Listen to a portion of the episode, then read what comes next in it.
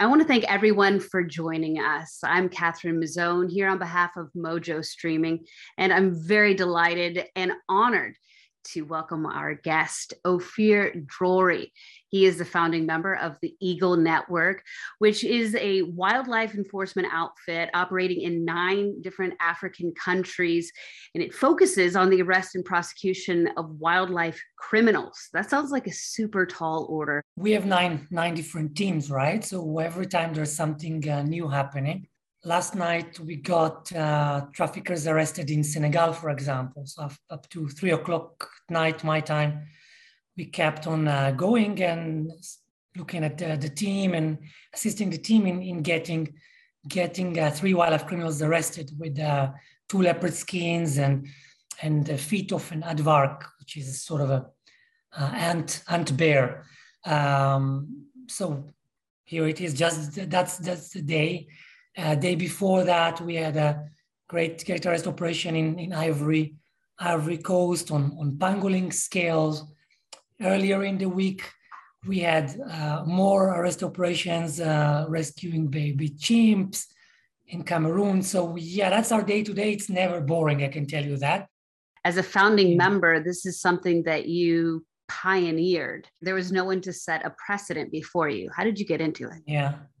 Well, I was an adventurer moving across Africa, and I got so much from Africa, uh, from the bush in Africa, tribes, people who just gave me their beds, gave me everything they had or didn't have, um, unconditionally. And I spent years living like that, receiving so much from Africa that I naturally turned to give back something. And, and slowly it turned me into into an activist, just trying to, to do something to better my environment, to do something to, to give back, to change something and contribute something to, to the surroundings around me. And uh, one of the one of the different ways in which I was trying to give led me to to to to different kind of things I would I was doing. One of them was was to write. When I reached like war countries, I didn't know what to do and how to interact in a meaningful way with my environment. What do I do with all that I can see? Then I, I started writing from these war zones to shout out the, the, the issues out there. And I was at the time writing about human rights issues in, in, in Nigeria, stoning of women, and they they wanted to kill me. So I said, okay, let me take a small break from this and, and cross to neighboring Cameroon and, and I was thinking, okay, I, I want to have a rest a bit from all of this. What good can I do in a place like Cameroon? And I had a, my lead was a sentence from Jane Goodall um, that was saying in, in 10 to 15 years from now, we're going to lose chimps, gorillas that are native to these rainforests of Cameroon, Central Africa, um, to the illegal trade in their in their meat bush meat. Uh, basically, ape meat is like uh, the caviar of Central Africa. It's rare. It's very hard to get, right? So, so that makes it um, luxurious. That makes it that if somebody very, very high person wants to invite high guests and impress them, he will get ape meat like he would get caviar in in a party just because it's so rare. Um, and that was leading leading apes to extinction. So I was uh, I decided that in my small break from writing about human rights, I would um, I would write about the extinction of apes, the entire problem, and and you know try to direct people to the good things that are being done, and put it in a magazine where people can read and contribute, and and that's where I do what you know my contribution to this to the to the problem. And very fast, it was very easy for me to write a 20 pages article, like the majority of it. Um, I could see quite easily the illegal trade in ape meat because it was all over. I could see the, the ape, the, the gorilla's skulls. I could see the hands of, of chimps. It was very visible, so it's very easy to cover. And then I went to the people who are in charge of enforcing a law that was there to protect them. Um, so I went to checkpoints, I went to wildlife officers, I went to police officers, and there I saw that actual people behind the trade, the real criminals, are actually those wildlife officers and those police officers that are supposed to enforce the law and protect those, those animals. Being in Africa for a while, I wasn't I wasn't completely shocked. I was com- I was shocked with, by the scale, but how visible it is, by how quite uh, in your face you can see police officers actually trading ape meat, or I could actually can see uh, wildlife officials with vehicles transporting ape meat for sale in another place. So that was that was the shocking part for me. So it was quite easy to see that there is a race towards extinction. Um, it is led by this massacre for the trade in ape meat. Um, to see that there is a law. That law actually gave three years imprisonment for anybody even touching a chimp, but it was completely meaningless. It was meaningless because of corruption. Um, and, and that was quite easy to, to write. And then when I finished three quarters of my article, I said, okay, well, the entire thing is really is really clear. Um, and now I need an ending for the article, happy ending, uh, to, to, to, to channel people from all of this pain and all the horror stuff to the people out there, conservationists, maybe conservation NGOs, nonprofits, to direct them to, to the good people doing the fighting, fighting for enforcement, fighting against corruption, protecting those apes from extinction. When I went to this world of NGOs, nonprofits, and, and the conservation world, I could find big castles, luxurious castles, uh, four by fours running around, lots of Mercedes Benz in the in the parking lot, by the way, of those employees somehow, uh, and no answers. So as a journalist, nobody would, you know, nobody wanted to talk to me about enforcement. Um, the answers I got were like, no, that's not our job. We do workshops, we do sensitization. So we, we talk to people about the problems. Um, we give um, equipment to government and we pay them per diems and pocket money for them to move from place to place. But enforcement is not us. Um, and you know, trying to talk about corruption was a no-go because nobody would want to even pronounce the word corruption in the conservation in the conservation world.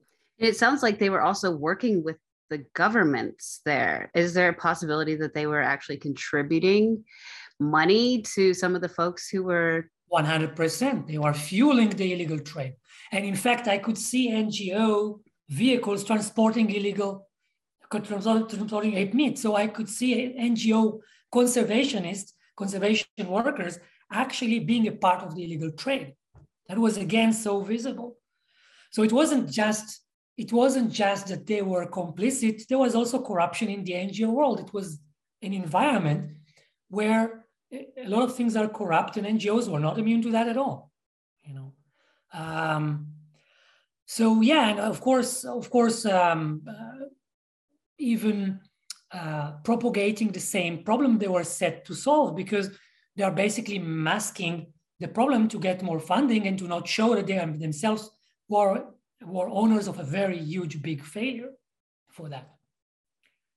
And so um, I didn't know what to do. I was kind of like stuck with the tools I had as an activist trying to do something good. I was stuck. I said, well, I don't have an article. What do I write? I try to, to end it in a light with a light in the end of the tunnel, but I, I find a far, far bigger problem I drown in which is the failure of the conservation world, failure of the aid world. How do I even explain that the public is donating and sending money through taxes or directly to these NGOs, and it produces a bigger problem? Uh, so how, how do I even explain that? I was I was drowning in that. I didn't know what I'm going to do. I was frustrated with a problem that I was feeling so that I felt so passionate about, with nothing to do for an activist, that's the real frustration because you always try to get something meaningful of your anger and and and your frustrations from what you see around you.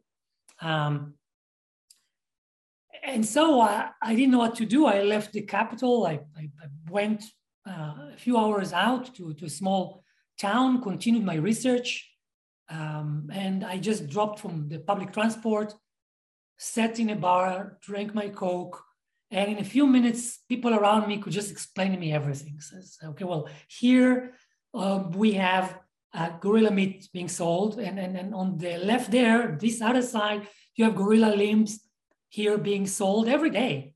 We have it, and so we also have two live ones here in the in the town. People were just forthcoming with this information. Yeah, yeah, they were. First of all, it's all it's all in the open. Secondly, you know, people are friendly in Africa, so you just sit and and you talk, and people just tell you everything. You know, just like I would tell them everything. Yeah, it's a reporter's dream. yeah. So uh, so when they talk about the two live ones, they actually talk about the um, the orphans of the bushmeat trade or the orphans of the ape meat trade. So basically, when a poacher kills um, kills a gorilla or a chimp on a tree, he ends up killing a family because they protect each other. They move in families and they protect each other. So we end up killing several members of the same family. And gorilla and chimp babies, they, they, they stay on the mother uh, and cling to the mother for the first three years of their lives. And if a mother is shot, falls down from the tree, um, the baby is still clinging to the to the body, the, the baby will not run away.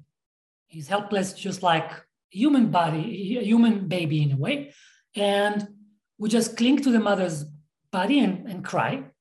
And then the poacher can hold that small baby in his hand and check, well, I can kill it for the small meat that is on it, not a lot of meat. Or I can try my luck in the pet trade and, and the illegal trade in pets, in baby chimps, baby gorillas, is something that is professional, uh, very organized. Not everyone knows how to get to those to, to the real big trade, but a lot of them try. Um, and therefore, the baby um, survives as an orphan, but uh, live on borrowed time. So when I when they took me, so so from the bar, one of them was telling me, "Well, I have a bike. I'm a motorbike taxi man. I can take you there in the morning." So okay, great, take me there. And I we went first to the gorilla baby. He says, "Okay, well, here is the gorilla baby. It's here." And we arrived, and and they said, uh, I know the gorilla baby died last week. And, and indeed, that's what happens with gorilla babies. So if you, you can give them all the, the food, the milk, the water, all the physical conditions can be met and they will still snap at a certain point and die. It's a known phenomenon. It's like a collapse of the immune system. And because they have a real need, a survival need in, in love and attention, in, in touch. And if they don't have that, they just snap and, and die. And therefore, gorilla babies, they, they have very, very little time in captivity and they, they just die. And I felt it. I said, well, wow, if I could be here earlier, could have been here earlier, I would have been, I would save that baby gorilla. That's huge. You know? And um, and then they he, take, he took me to the baby chimp. And baby chimps have a different strategy so they can survive a bit more. And baby chimps tend to lock their emotional world and be very closed, and therefore they can survive more. They don't have the same effect. Baby chimps, by the way, a lot of times you find them doing the same um, uh, act action over and over again, like they're rocking their bodies like this the entire day, for example, which is just like humans do in in in uh, in mental um, mental extreme situations. So when I reached that baby chimp, he was sick. Um, uh, they were poking him with a stick. He was acting like a rat, not like the the, the, the the, the, emotional and intelligent being that I could see when I was when I was volunteering in a sanctuary and, and, and, being with, with, with baby chimps in, in my research just before that. And, and he was just acting differently. they were poking him, and, and he was tied in the waist. Uh, um, and you could see that he is about to die. He was sick. And he was one and a half years old, very tiny. And they tried to sell him to me for around a hundred dollars. And of course, I wouldn't do that because it will send them back to the forest to, to get more chimps, knowing that there's more people buying. Um, so what I did is that I, I, I, really had to do something about that and, save this, this baby chimp. So I went to the wildlife station, the wildlife officers, and I said, well, look, there is a baby chimp. There is the law. Um, you are enforcing the law. Let's go there. Let's arrest the guy. Let's get the baby chimp and move him to the capital to for a sanctuary zoo to take care of him. Um, and they said, uh, "Where is our money?" They were, of course, corrupt, and all they were interested in is that. And um, and I kept on trying to explain to them. I said, "Well, look, you know, if you're, you're afraid or or whatever. Look, there is a poster on your wall with the law. That's what we're talking about, you know. Uh, and they say, well, okay, give us give us money. What what do you want from us? Half an hour later of this argument uh, with corrupt officials, they actually tried to sell me a baby chimp. They said, hey, wait, you want a baby chimp? We have another baby chimp to, to sell you. So that's how far things things were from them uh, from, from, from that. And I was so frustrated, I couldn't sleep that night. I knew I have to do something for this baby chimp. And I stayed up all night in my small motel and I started writing all my anger on a paper. I was talking about corruption of African governments and, and the law that has never applied ever. And, uh, and the, the, the, the uselessness of the conservation NGOs and how they are just too luxurious to, to actually do something. Um, the corruption within it. I was writing down a system that doesn't have, uh, that is not results oriented, so that uh, that kind of failure can continue year after year after year, and you still just send pictures of happy chimps in a pamphlet and everything will be okay. You know, so so the hiding of that failure I started writing all of this criticism with a lot of anger. And at, uh, at one point, I, I stopped and asked myself, well, Ofir, what are you so angry about? What did you expect to find? You expected to find who, what? What is it that you think was supposed to be here that you're so angry?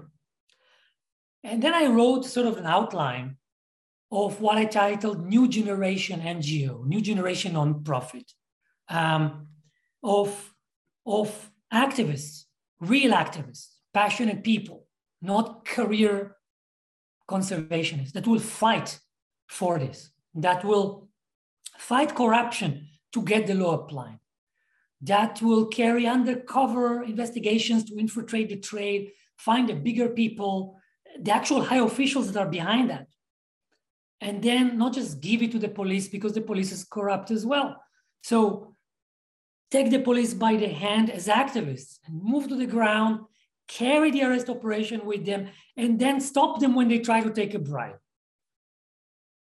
And then that is not enough as well because if you take them to the court, the court is probably the same kind of deal.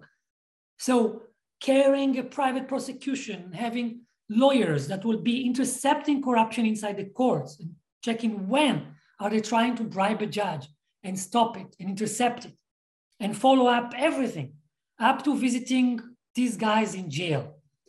So I wrote this entire thing that night, uh, which is a total outline of, uh, of well, basically everything we do today what gives you the the courage or the strength to say i'm going to go up against government.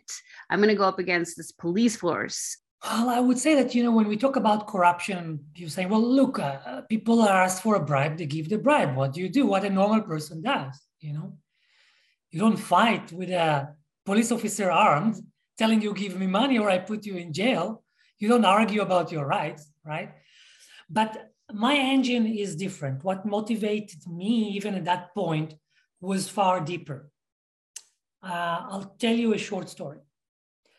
I was um, I was at the end of a two month journey with a camel in crossing half of Kenya, all of it in the bush.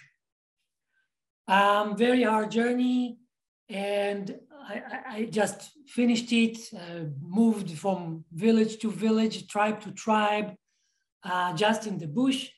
And I ended it up in North uh, Kenya.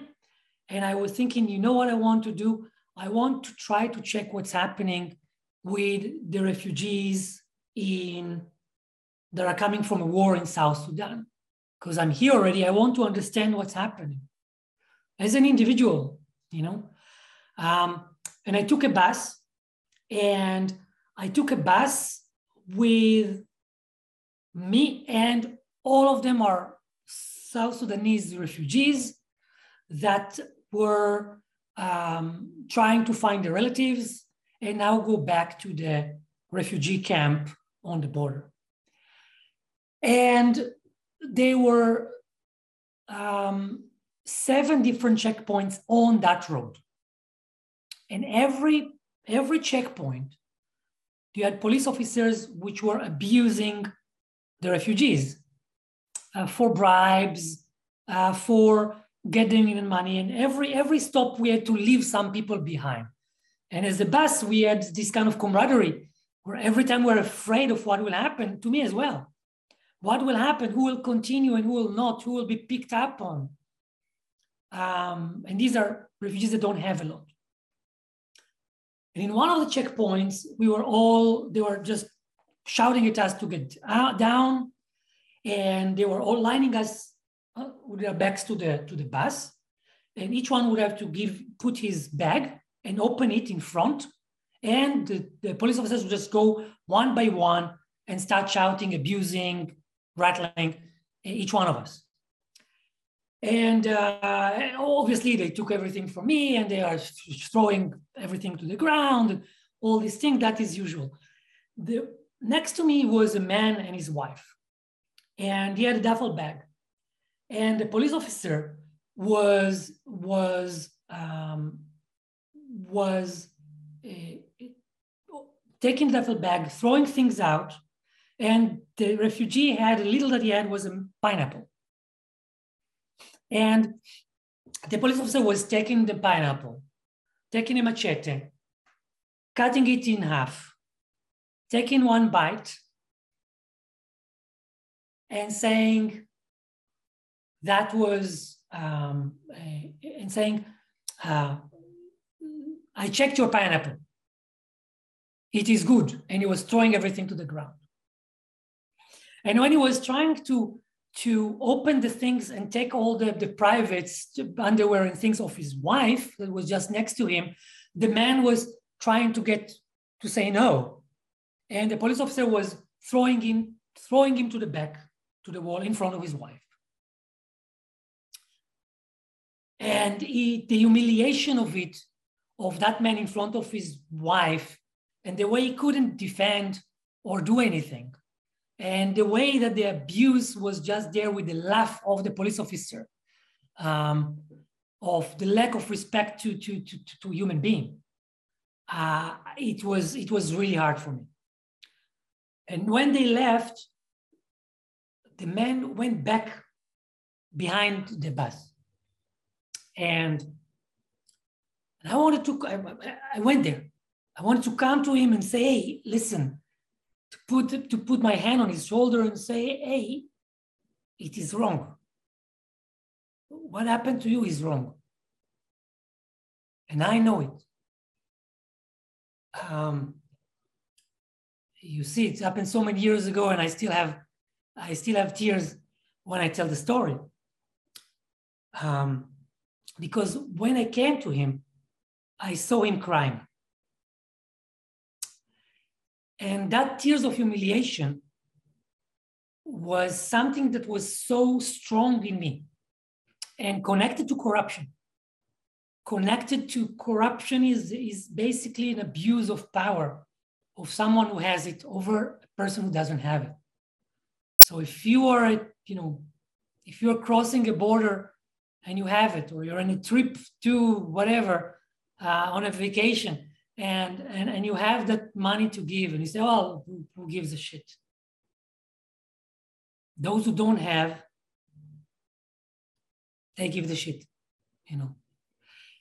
So now that you see in me how strong what I feel about corruption, what it, what it actually means to me, you understand why I would have never given a never given a bribe, and why when it came to corruption, abusing and, and leading to the massacre of the baby chimps and baby baby gorillas, it, eh, there was no doubt in my mind that I have to fight it. So you did. You didn't worry about dying, essentially. No, no, because because of two reasons. One is that I am passionate about things, and secondly, and that's what makes an activist because we're all passionate about things. We're all getting pissed off with things. We all get angry when we watch TV, but we kind of zap and we say, oh, somebody has to take care of it. somebody is an expert. He must do something about it. Oh, wow. Why they don't do something about it? An activist is a person who, who, who crossed the line one time and one time tried to do things on their own, on, on their own, even that they don't know nothing about anything. They're not experts in nothing, but they're passionate individuals, and passion makes you do things. And once you do the first thing as an individual, and you see you actually can do, it's not others that need to do, it's not an expert that must do, do it. You can do so much as an individual. Once you realize that you can do it, it becomes a responsibility because every time you see something you're pissed off, you just can't zap like the others.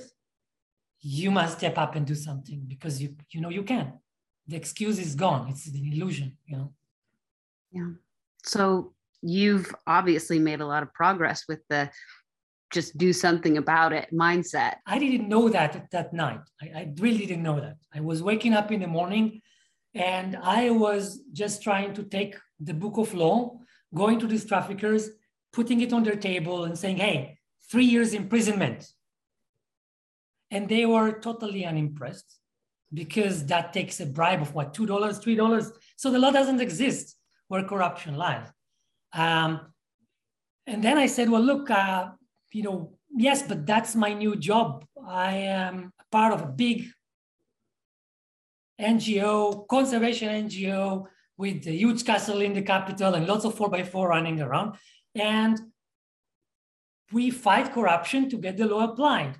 And my job is to make sure you don't pay the bribes. So I basically bluffed them using what I wrote that night. And that bluff worked very well. And uh, now that's who you really are. Yes, now yes. it was just a bluff, and I was I was rescuing this, this baby chimp and tying him from his ropes. I had like wounds in the sides of the waist that gave blood, which is very typical for, for this kind of uh, baby chimps.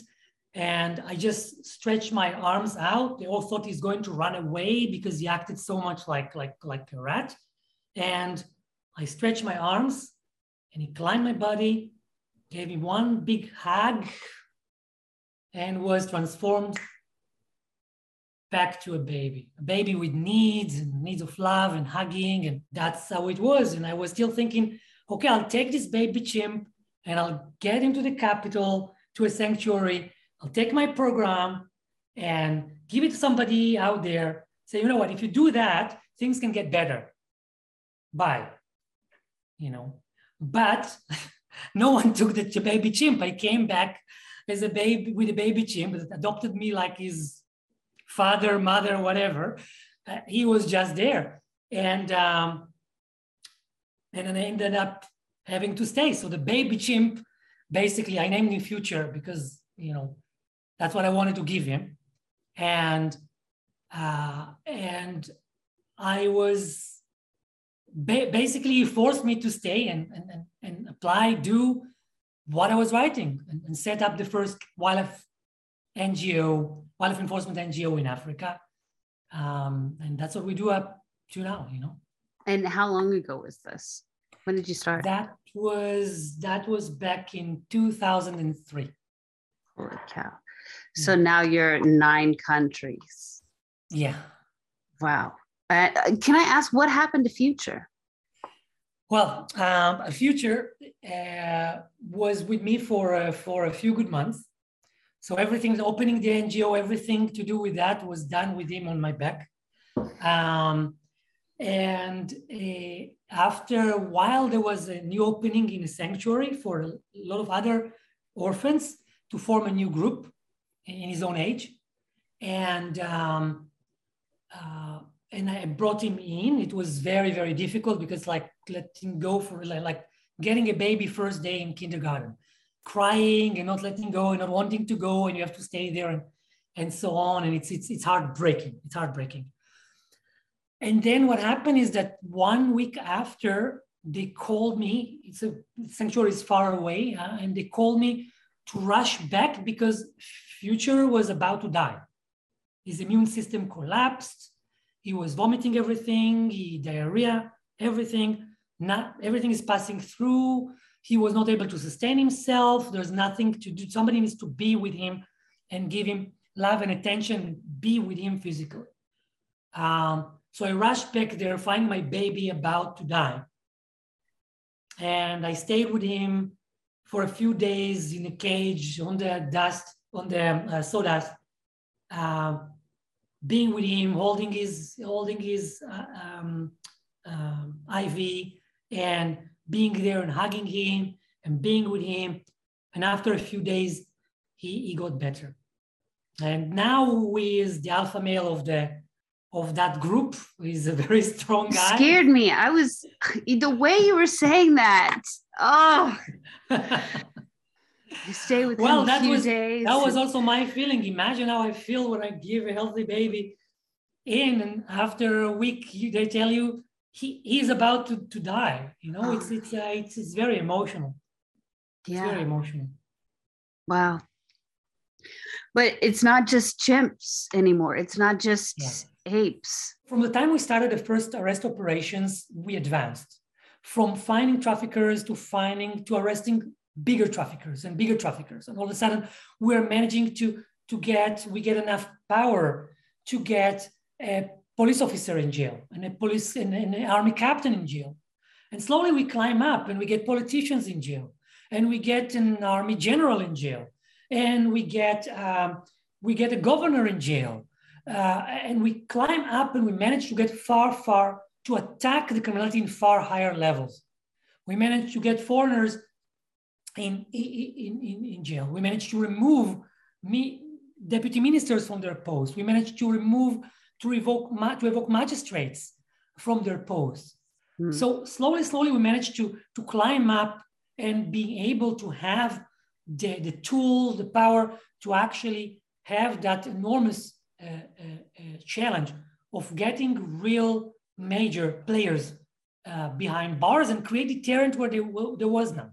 You know, um, and, and now we have more than more than 2,500 major traffickers that we managed to put in jail. So that's that's a lot from the from the onset when I was starting to work on this to try to get the first arrest operations going, which was really really you know um, hell of a fight to establish this.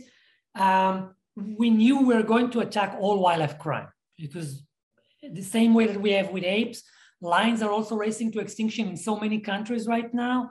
Um, we have so many different animals that are really on the verge of extinction. Elephants. Uh, we have rhinos that were already getting extinct. Some of the subspecies. Uh, so so we understood that it's all linked together, and we have to fight for all of them, not for just for uh, not just for chimps and and gorillas. Um, and then we started arresting different kind of, you know, le le leopard skins, like yesterday's arrest in Senegal, um, um, pangolin scales, like I was explaining before, uh, parrots, African gray parrots, those those those gray parrots that talk, African gray parrots. Yeah. They are wild in, in the forests of Central Africa and they are disappearing because they are sought after in homes in, in, in the Western world. So flocks and flocks are disappearing because they put glue on the tree. And when they all land, the entire flock is landing, they're all stuck and they're all captured and ending, ending up in Europe or in the US. Illegally, of course. That's not, you know, it's not supposed to be, but it's very easy once they are in say, well, who knows where they're from. A lot of people are thinking about poachers and poaching, and they can think about some people in the forest trying to kill a lion or kill an elephant. But actually, that's not the story. You know, we are fighting, we are fighting um, organized crime. These are really organized um, criminal syndicates that are doing the illegal trade in the tusks of elephants or with, with uh, some of the skins we're talking about, with uh, pangolin scales. These are not small people running around the forest trying to poach. These are people who are soldiers of far bigger criminal rings. And our job is to deal with those kind of like the, the, the traffickers themselves and not the poachers that they send into the, into the forests, into the savannas. Um, and that's our fight. You know, each, each, each, uh, each week we have uh, one or a few arrest operations arresting somewhere um, a trafficker with with that. If there's live animals that we can rescue, that's great. Sometimes we had a, a rescue of 700 African gray parrots that I'm talking about. So they were all released back into the wild. Entire flocks are moving back to the forest. Okay, or when we have um, some of the um, some of the baby chimps and gorillas and so on, they, they, they are able to return to the forest. Okay, um, even live pangolins can return to the forest. We do that, but a lot of times what we see is, is just the massacre uh, and a snapshot of the entire of the entire massacre. We never feel defeated. We never feel that kind of feeling that it's too big. It's just too much. We don't feel that because we are activists. And, and because of that, our meaning is the fight. And so when we fight something that is so horrible, we make something meaningful out of it. And we never feel defeated. We feel the passion to continue uh, to continue our fight. And, and knowing that that's the only way, the only way forward. And if you want to, to think about the future as, as good or as horrible, you're just an observer you know, you just look at the forecast and you're thinking, oh, okay, nice. Activists are participating in creating that future in a very small way, very mm-hmm. tiny, tiny way.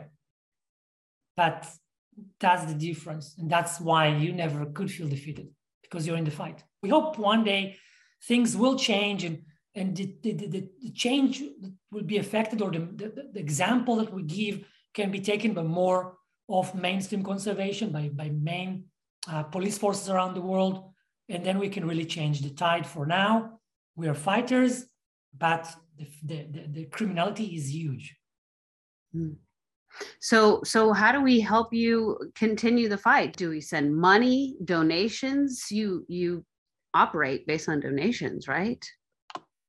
True, but uh, you know, if you go to my first uh, website of, of the of Laga, Laga, the first last, last Great Ape organization was the first organization that I created. It was named All, All Future, you know, the last Great Ape. Um, and in their uh, in the website until today, if you click on the Donate Now button, you'll get a screen telling you if you had the passion and the feeling that you want to do something uh, enough to open your pack pocket, open your heart. You know, if, if something that we do touches you, resonates with you, then let's do something with it. You know, because activism is not about Africa or about chimps or gorillas. Activism is about everything that is around us. All of us have something we want to change, but there is an obstacle. And what we basically say is that, you know, you want to do something, you want to do something, tell us, you know, tell us your talent. Maybe you can help us with something to be a part of what we do. but maybe you can just do something around you. You know, because if if you see something that is just in front of your house, a park that was that was blocked, advert that was put in front of your house, um, something that bothers you in, in your even immediate surrounding, uh, do something about it. Write a letter, you know, talk to someone about it. Do something um, in your own small way and write it back to us because that will give us far more energy for our fight than anything else. You know, funnily enough, when I travel, either in the US or in Europe or other places, somehow I always say I'm cursed. Because hmm. very fast I find ivory and, and leopard skins and lion skins and all sorts of stuff in my you know vacations. I go with my wife, I go with my family, and all of a sudden you you see that.